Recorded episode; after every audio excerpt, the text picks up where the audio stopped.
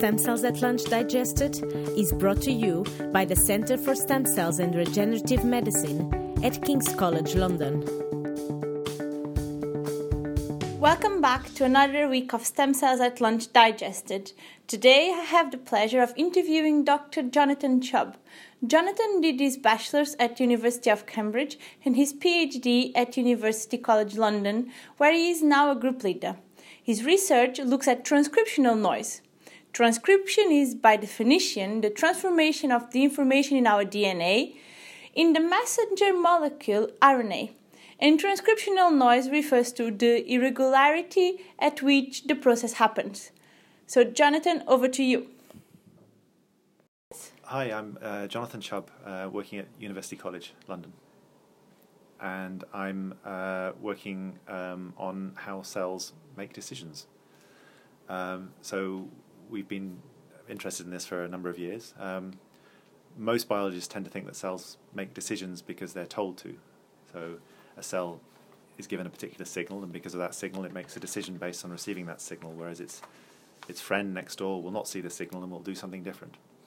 Um, we're focusing on, on, on, biology from a slightly different perspective, which is thinking about the choices the cells make on their own. Um, the cells make them autonomously, um, based on their own histories and based on, on sometimes on chance events this sounds really interesting. So it sounds to me that you are combining a bit of quantitative analysis with your biology. So do you have mathematicians working with you?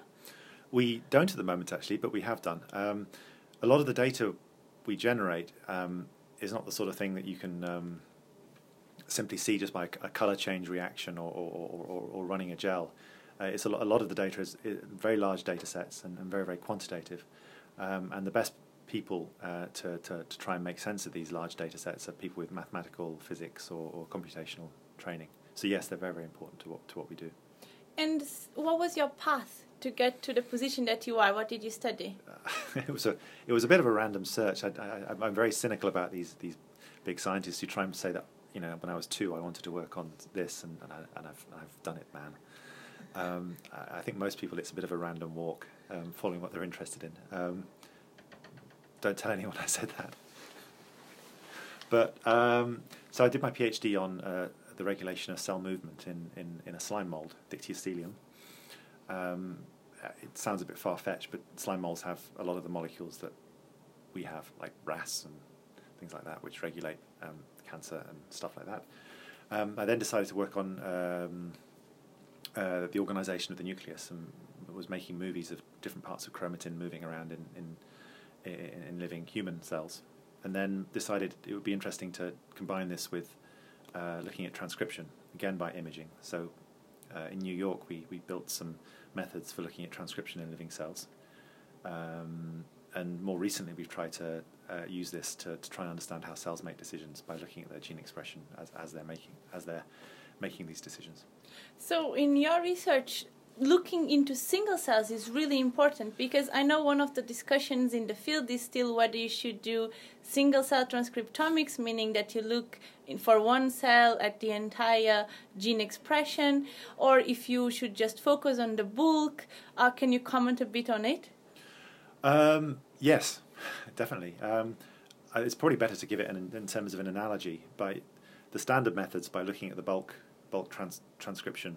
Um, somebody once explained to me that if you want to try and understand biology using these methods, it's like an alien trying to understand a game of football by going to um, uh, a stadium on a Saturday afternoon uh, and homogenizing, mashing up the, the, stadium with all the fans and all the players uh, and trying to understand what, how, how, football works. Um, and the alien probably wouldn't know there was a ball.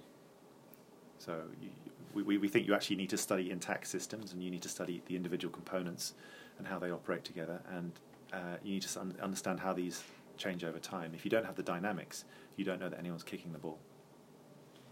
This is this is really interesting. So just to close, can you just um, share with us how do you see the field evolving? What will be the the next breakthrough? I think there's going to be a revolution.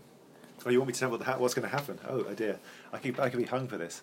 Um, I think there's a lot of emphasis on technology and not a lot, not a lot of emphasis on imagination. I think I think the, the next there's all these people developing technologies with no real idea what's going to become of them and what they're going to do and what they're going to tell us. And there's a real deficit in people think just dreaming up things that would be un- interesting to understand. That seems to have gone. So I think there's going to be a rebalancing soon, just because there'll be no other option.